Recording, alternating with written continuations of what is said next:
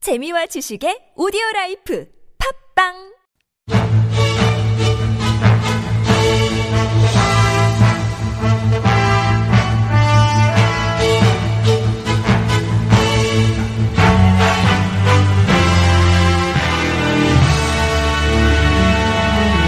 사건은 똑같아 보이는데 왜 이렇게 달라요?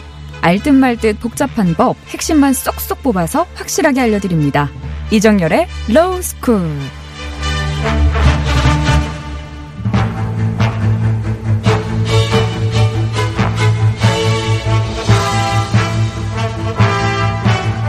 법의 주인인 국민이 당당하게 주인답게 법과 친해지는 시간입니다. 이정열의 로우스쿨. 오늘도 이정열 변호사님 나와주셨어요. 어서오세요. 네, 안녕하십니까. 야, 벌써 해박 끼고 세 번째 방송이네요. 그러니까요. 정말 세월 빠릅니다. 저는 시간이 제일 무서워요. 에이.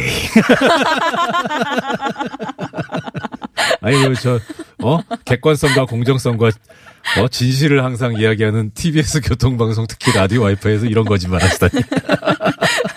죄송하다는 예. 말씀 어르신들께 드리면서 시작해 보도록 하겠습니다. 오늘은 앞서 예고를 예. 해드린 대로 이혼 이야기인데요. 어, 네. 이게, 오, 늘왜 이혼인가요?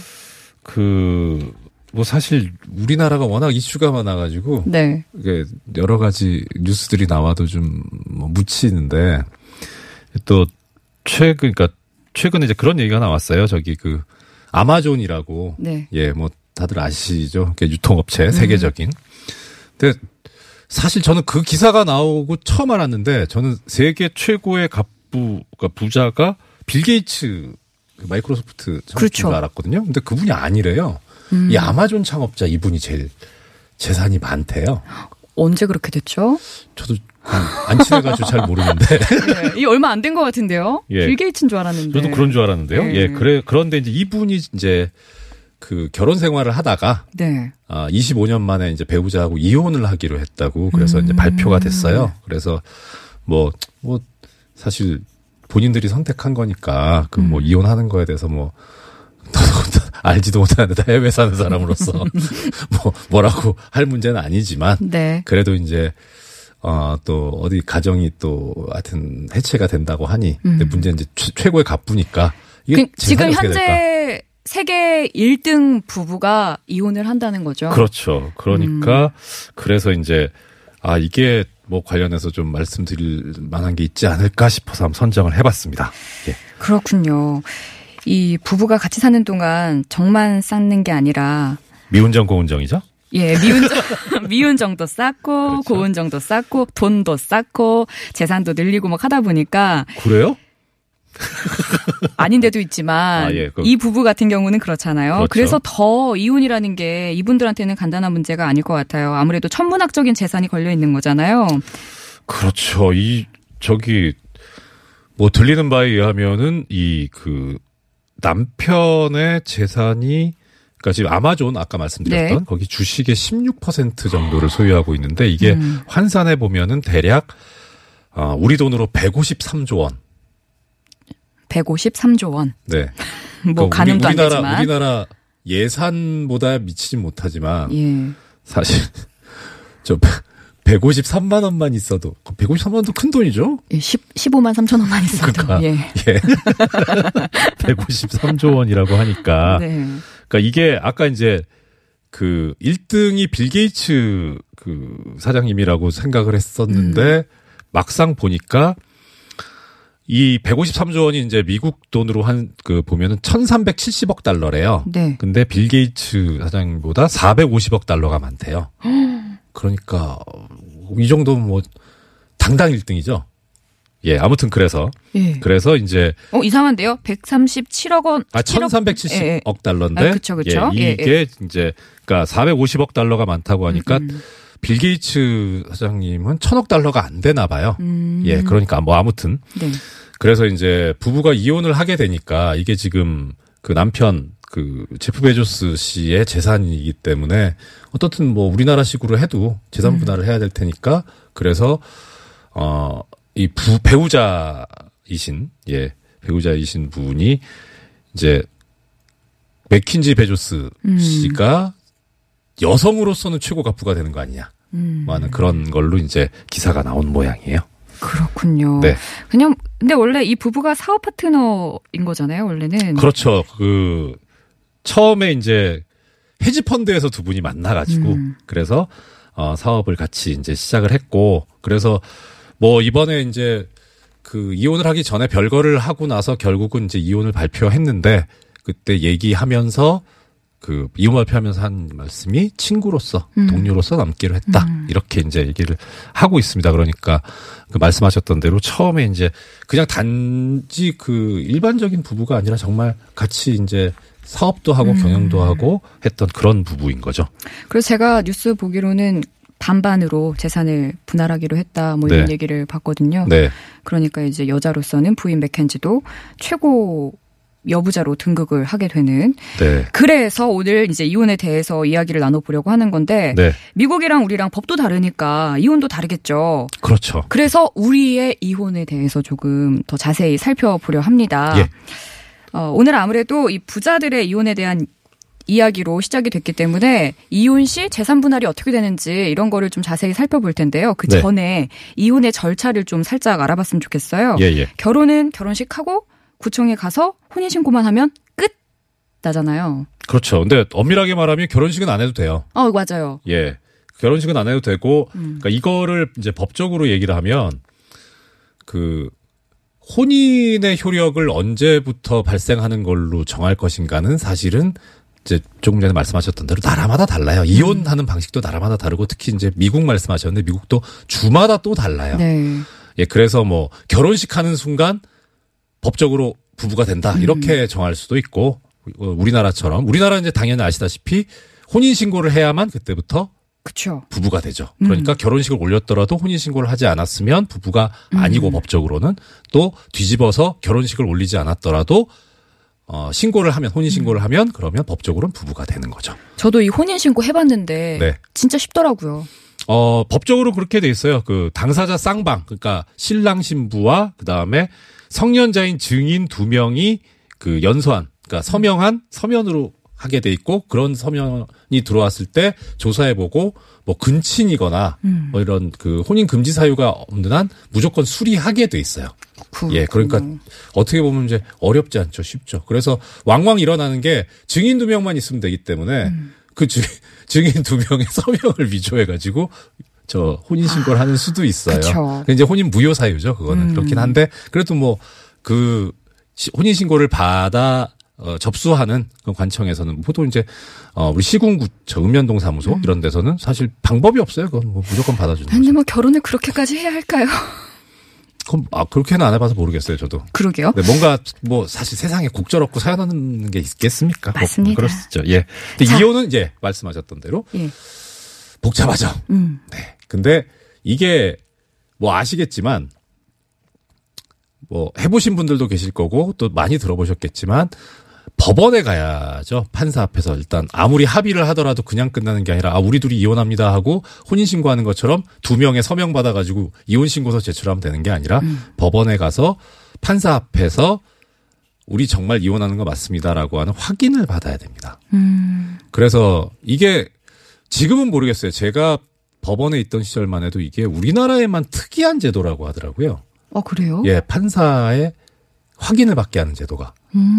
그래서 이제 이게 보통은 그러니까 이혼 사건이기 때문에 가정 법원에서 하는데 가정 법원이 따로 설치되어 있지 않은 법원. 그러니까 지금 같으면은 이제 서울 가정 법원이 있고 제기, 제가 알기로는 부산 가정 법원이 있고 뭐 대구 가정 법원이 있고 그런데 제가 판사 있을 때만로 있을 때만 해도 서울 가정 법원밖에 없었거든요. 네. 그래서 서울 가정 법원 이외에 다른 법원에서는 그냥 일반 법원에서 했어요. 그래서 보통 하는 경우가 근데 이게 별도의 어떤 사무 분담이 그러니까 역할이 정해져 있는 게 아니고 당직 판사가 있어요. 그래서 돌아가면서 하죠. 그러니까 그때 그때 당직 판사가 하니까 그래서 판사들 사이에선 이거를 이혼 주례라고 제가 업계 업계 용어로 이혼 주례라 그랬어요. 그래서 어, 새로운 거 배웠습니다. 예. 예, 그래가지고, 이제, 사실, 이게, 뭐, 어, 경험해 보신 분들 아시겠지만, 지금은 좀, 약간 좀 엄격해졌는데, 예전에는, 그 예전에 아마 드라마도 있었어요. 저기, 강남길 씨하고, 심혜진 씨하고 부부로 나왔는데 그 심혜진 씨가 아마 변호사였을 거예요. 제목은 제가 지금 기억이 안 나는데 좀 오래된 드라마인데 네. 그 두 분이 이혼한다고 법원에 갔었거든요. 근데 되게 간단하게 끝나요. 그러니까 심혜진 씨가 나오면서 아니 이거 왜 이렇게 쉽게 끝나는 거야 이러고 예 그러니까 딱, 가- 딱 오- 오시면 이렇게 여쭤봐요. 두 분 이혼하신 거 맞습니까? 네. 예.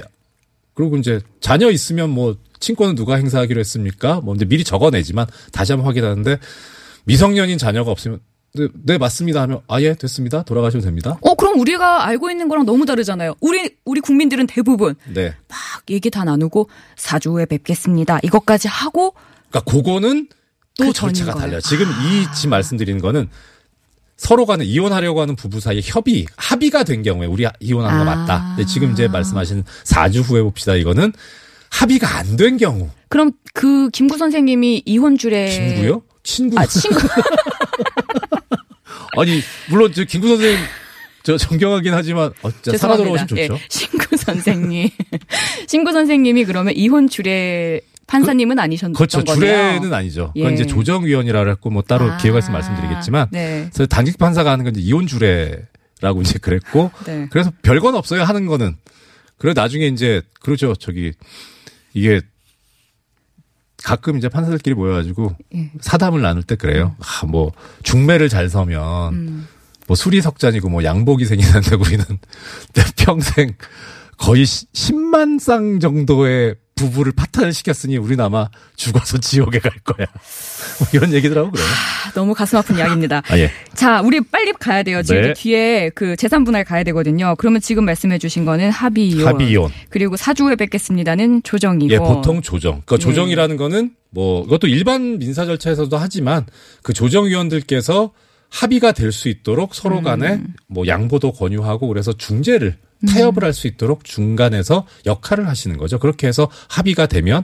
그러면 이제 이혼이 성립이 되는 거고요. 소송도 하잖아요. 그렇죠. 그게 이제 안 되면 소송. 아, 그렇군요. 그래서 이혼 소송을 제기를 하더라도 일단 그 조정을 먼저 시도를 해요. 아, 아무튼 이게 이 어떤 재산적인 분쟁과는 달리 네. 어, 아무래도 아까 시선도 말씀하셨지만 미운 정이든 고운 음. 정이든 들었고 그래서 이제 한 사람의 인생이 이제 바뀌는 거잖아요. 그래서 가급적이면 법에 의해서 남이 정해주는 대로 가는 음. 것보다는 스스로 자율적으로 하는 게 좋으니까 그게 어려울 때 조정위원들이 좀 도움을 주는 그런 형태로서 음. 합의를 많이 권유를 하죠. 그래서 조정을 먼저 거치도록 하고 있어요. 그렇군요. 일반적으로. 네, 자, 이제 재산 분할 얘기를 해볼게요. 네. 제일 머리 아픈 게 돈 문제잖아요. 돈그 문제죠.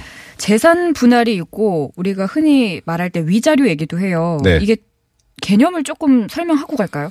일단 위자라고 하는 게 이게 사실 우리나라 말은 아니에요. 근데 우리가 거의 이제 많이 쓸 정도로 어 우리 말화 됐죠. 근데 이때 위자 할 때 위는 위로 한다는 뜻이에요. 네. 그러니까 엄밀하게 말하면은 뭐냐면은 손해배상의 일종인데 손해배상 손해라고 하는 것 중에는 재산상 손해가 발생할 수도 있지만 정신적인 고통을 입을 수도 있거든요. 네. 그래서 정신적 고통을 입었는데 그럼 이것을 어떻게 배상을 할 것이냐. 사실 근데 재산상 손해는 입었으면은 손해를 가했으면 그 입은 손해를 물어주면 되잖아요. 우리가 왜 그 손해 물어드리겠습니다 하잖아요. 뭐 네. 예를 들어서 교통사고가 나서 차가 부서졌다 하면 차 수리비 뭐 네. 이런 식으로. 근데 정신적 고통은 사실은 회복이 안 되잖아요. 음. 원칙적으로 어떻게 회복하겠어요? 원래대로 시간을 거꾸로 돌릴 수 있는 것도 아니고. 그리고 눈에 보이지도 않는 거고. 그렇죠. 맞습니다. 그래서 보통 뭐라고 하냐면 정신적 고통을 입었으니 이것을 금전으로나마 위자할 의무가 없다. 위로할 의무가 있다. 이렇게 해서 음. 정신적 고통을 금전으로나마 보- 배상하기 위해서만 하는 제도가 위자료예요. 그러니까 위자료는 근본적으로 뭐냐면 손해배상이기 때문에 네. 불법 행위를 한 쪽에서 그렇죠? 무는 게 책임을 져야 되는 게 제- 음. 위자료고요. 네. 재산 분할은 누가 잘못했냐 뭐 아니냐 이걸 따질 게 아니라 음. 현재 부부 사이에 지금 있는 재산이 얼마냐 그리고 이거를 어떻게 갈를 것이냐 갈, 갈라서 나눠 가질 것이냐 이 문제니까 손해배상 그러니까 불법행위의 문제와는 달라요 근데 이게 혼동된 게 뭐냐면 이 재산 분할이라는 제도가 우리나라에서 89년도에 법이 개정되면서 들어와요 그 전에 재산 분할이라는 개념이 없었어요 아, 그래요? 네. 그럼 어떻게 했어요? 그러니까 위자료가 재산 분할의 역할을 대신했었죠. 그러니까 뭐냐면 이런 거예요. 그러니까 지금 연세 드신 분들 같은 경우 아실 거알 거예요. 뭐 이혼하면 위자료 줘야지. 이게 사실은 뭐냐면 틀린 말이거든요. 그러니까 이때 위자료를 준다고 할 때 주체는 누구냐면 남자분이에요. 보통 남자가 여자한테 위자료를 준다 이렇게 이혼하면. 네. 근데 엄밀하게 말하면은 남자가 잘못해야 줄 거 아니에요. 위자료라는 개념 자체가 손해배상이니까. 그렇죠. 근데 여자 잘못으로 이혼할 수도 있는 거 네. 아니에요. 그러면은 위자료라는 개념은 아니죠, 사실은. 음. 그래서 뭐냐면은 아 어떻든 이제 가정이 해체가 되는데 서로 간에 그럼 재산을 나누자. 근데 재산 분할이라는 개념을 대신했던 거예요. 그때 위자료라는 개념이. 그래서 소송에서도 어떻게 썼냐면 지금은 위자료 액수가 그래서 재산 분할 제도가 있기 때문에 많지가 않아요. 그렇게.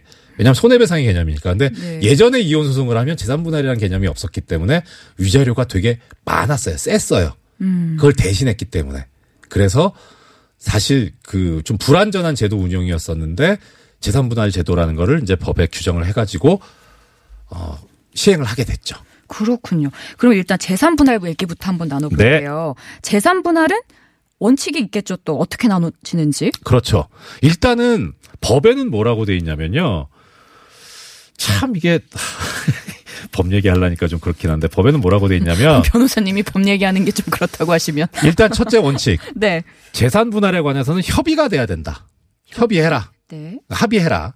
합의가 되지 않을 때에는 가정법원이 이제 우리 합의 안 됐어요라고 청구를 하면 재산 분할 시켜주세요라고 청구를 하면 가정법원이 그 부부 당사자 쌍방이 협력으로 이룩한 재산의 액수라든가 기타 사정을 참작해서 분할의 액수와 방법을 정한다 이렇게 돼 있어요. 음. 이게 뭐냐면 귀에 걸면 귀걸이고 코에 걸면 코걸이고 법원 마음이다라는 소리거든요. 아, 그래서 좀 애매하죠. 진짜 애매하네요. 예, 그래서 이게 이것도 법의 규정이 있는 게 아니라 그러니까 변천을 좀 거쳐요. 처음에 재산 분할 제도가 처음 들어왔을 때는 뭐냐면 자 재산을 나누는데 특히 지금은 여성의 사회 진출이 그래도 좀 더 많이 예전보다 활성화되긴 했지만 예전에는 정말 전업주부인이 많았거든요. 네. 그러니까 남자들 머릿속에 뭐가 들어있냐면 내가 바깥에 나가 밖에다가 뼈 빠지게 돈 벌어왔는데 이걸 왜 나눠? 음. 하니까 전업주부로서 돈도 못 벌어오는데 그냥 가정에 살림만 했는데 왜 재산을 나눠야 되느냐 여기에 대한 반발이 되게 심했어요. 그래서 처음에는 30% 정도 인정을 했어요. 3분의 1 내지 30% 전업주부의 재산 분할 그 비율을 받아가는 걸. 그러니까 7대 3으로 남자가 가져가는 거죠. 네. 근데 점점 이제 사회 진출도 많아질 뿐만 아니라 전업주부가 역할이 그렇게 간단한 게 아니다. 뭐 진짜 무슨 뭐 집에서 아무것도 안 하는 게 아니라 가정을 일종의 매니지먼트를 하는 거죠. 양육, 자녀 양육, 교육 그리고 그다음에 어떤 뭐 가게 가정 경제를 꾸리고 하는 큰일 났네. 5분밖에 안 남았네. 그러- 그렇기 때문에 지금은 대략 50% 정도까지는 왔어요. 반반 정도. 50%. 예. 그리고 예전에 그래서 맞벌이의 경우에는 정말 부담 없이 50%였었고요. 네. 근데 지금은 이제 일단 50%를 원칙으로 하고 다만 거기서 이제 여러 가지 참작을 하는 거죠. 뭐 별거 기간이 어느 정도 됐는지 그 다음에 진짜 그야말로 한쪽은 열심히 나가서 돈 벌었는데 한쪽은 뭐 낭비를 해가지고 오히려 재산을 그 갉아먹고 있었다든지 뭐 이런 것들을 이제 다 참작을 해가지고 정해요. 음. 그런 그래서 이제 것까지 참작을 플러스 하는군요. 마이너스가 생기죠. 그러니까 사실 아까 중간에 김혜자 아나운서께서 그렇잖아요. 돈 문제가 되게 그 그렇다라고 그쵸. 하는 게 이게 이 가정이 파탄될 때 좀 안 좋은 모습이 보이는 게 이거예요. 그러니까 돈 문제가 결부된 것도 있지만 네. 재산 분할을 할 때 몇 대 몇으로 나눌 거냐 관련해 가지고 거기서 그 얘기가 나와요. 그러니까 나는 성실하고 근면하고 열심히 일했는데 상대방은 맨날 술 먹고 뭐 어, 어디 뭐 나가갖고 뭐 무슨 노름하고 뭐 이랬다 이러니까 상대방을 욕을 해야 되거든요. 그래야만 자기 지분이 올라가니까 그래서, 그래서, 싸움이 이제 길어지고 그렇죠. 이제 좀 그래서 그렇게 더 되는 지저분해지고 그렇죠. 그리고 이제 서로 간에 정말 돌아설 수 없는 감정에 골이 패이는 거죠. 자, 그리고요. 부부가 이제 함께 사는 동안 막 늘어난 재산을 분할하는 게 아니고 네. 그런 재산도 있을 수 있잖아요. 어느 한쪽 부모님께서 증여나 상속을 해줬을 경우 그렇죠. 그 재산도 같이 50%뭐 이렇게 분할이 되나요? 일단은 50% 안에 들어가긴 하는데 네. 이제 그건 봐야죠. 그러니까 예를 들어서 그러니까 우리나라 법은 어떻게 돼 있냐면 음. 결혼했다 그래서 무조건 그게 부부 공유가 되는 게 아니고 부부 별산제라 해서 별도로 재산을 관리하고 소유할 수 있게 돼 있어요. 음. 그러니까 예를 들어서 요새는 이제 혹시 내 집 마련하시면 부부 공동 명의 많이 하시잖아요. 그쵸. 옛날에는 남편 명의였단 말이에요. 그랬죠. 예. 근데 그게 사실은 남들은 다 공유라고 알고 있지만 아니에요. 그러니까 남편 명의로 해서 뭐 남편 집인 거예요. 그러니까 그 명의자가 중요한 거예요. 그런데 그래서 좀 전에 말씀하셨던 대로 부모님한테 돈 받아가지고 증여받아서 집을 샀어요. 네. 사서 남편이 혼자 장말 저 등기를 했다. 네. 근데 결혼한 지 뭐 예를 들어 1년 만에 이혼을 했다. 음. 하면 과연 그 부동산에 부인이 얼마나 기여를 했겠는가. 음. 사실 좀 그렇잖아요. 근데 예를 들어 한 30년 정도 살았다. 네, 네. 그러면 처음에 돈이야 증여받아서 했다 손 치더라도 음. 아 그동안 어 이거 안 까먹고 이렇게 보존하게 한 게 누구 누구 덕이냐? 그 부인의 덕도 있는 거 아니냐? 그럼요. 해서 비율이 올라가는 거죠. 이런 식인 거예요. 그렇군요. 그래서 혼인 기간도 중요하고 그다음에 당 혼인 생활 중에 당사자의 태도 이런 것도 아, 다 봐- 잘 살아야 되겠네요. 쉽지 않죠. 자, 다음 네. 빨리빨리 여쭤봐야 돼요. 어, 부부 중에 어느 한쪽이 네. 이혼할 걸 미리 예상을 했어요. 네. 혹은 혼자 먼저 이혼을 결심을 했어요. 네. 그래서 미리미리 몰래 재산을 좀 빼돌려 놨어요. 네. 그러면 빼돌려 놓은 거는 분할이 불가능할까요? 원칙적으로는 분할의 대상은 아닌데 네. 다만 말씀하셨던 대로 이혼할 걸 알고 대비해서 미리 빼놨다라고 하면은 그거는 어 채권 사행위 취소라 그래갖고 사행위가 돼요. 사- 네. 음. 사- 상대방을 해치는 행위이기 때문에 그 해- 행위를 법적으로 취소할 수 있는 권리가 있고요. 그 다음에 네. 형사상으로는 강제집행면탈죄가 될 수도 있어요. 일단 근데 빼돌렸으니까 그거 찾아내는 게 찾아내는 것도 그렇고 그걸 증명하는. 증명해야 되니까 쉽진 않죠. 그렇군요. 어, 어쨌든 예 알겠습니다. 네. 아 근데 예. 드는 생각이 네, 이렇게 자세하게 물어봐요? 뭐 무- 무슨 일이 있는 거 아니죠? 저 지금 좀 열정적이죠. 저 왜 이러죠? 아 저 행복합니다. 뭔가 저 예. 그렇게 저 그렇게 들었는데 여러분 저 행복합니다. 저 제가 좀 캄다운 해야겠네요. 진정해, 진정해. 예, 아니에요. 그렇진 않고 많은 분들이 이제 궁금해 하실 것 같으니까 제가 예. 많이 많이 알려드리고 싶어서. 네네. 자, 마지막으로요. 재산 분할, 위자료 이런 게 조정이 끝나고 확정이 됐습니다. 네. 그러면 줘야 되잖아요. 그렇죠. 누군가는 누군가에게. 네. 근데 준다, 준다 하면서 계속 안 주면 이거 어떡하죠? 어, 지금 조정이 성립되거나 뭐 이혼 소송에서 판결 나는 건 당연한 어, 마찬가지고요. 그 다른 판결이랑 같은 효력이 있어요. 그러니까 그걸 가지고 강제 집행을 할 수 있어요. 아. 그러니까 진짜 엄한 걸 벌어진 거. 강제 집행할 수 있다는 건 뭐냐면 예를 들어서 부동산에 부동산 경매 붙일 수 있거나 아니면은 뭐 회사를 다닌다 그럼 월급을 압류하던가 아. 예. 그 뭐 예. 다 할 수 있어요. 그러니까 준다, 준다 하고 안 아, 진짜로 주시면 무슨 일 험한 있는- 꼴 보시게 됩니다, 무슨 여러분. 일 있는 거 아니죠? 예, 아닙니다. 네. 사실 이혼이라는 게 이렇게 웃으면서 할 얘기는 아니에요. 그런데 좀 저희가 그냥 유쾌하게 풀어보고자 이렇게 웃으면서 진행을 또 해봤더니 김기성님께서 재밌어요라고 이혼 얘기인데 이게 재밌으면 안 되는데요. 그렇죠? 어, 이게 사실 이혼이 워낙 양이 방대해 가지고 예. 어, 구체적으로 이렇게 들어가게 되면 그냥 조문 하- 법조문 하나만 가지고도 할 얘기가 되게 많거든요. 그래서 아주 또 기회 되면 음. 네. 말씀드릴게요. 다시 한번 또 다른 네. 다, 른 어떤 부부가 또 파경이 일으길 바라면서 아이고. 그건 아니고 취소하십시오. 네. 자, 지금까지 이정렬 변호사님과 함께했습니다. 다음 주에 뵙겠습니다. 예, 고맙습니다.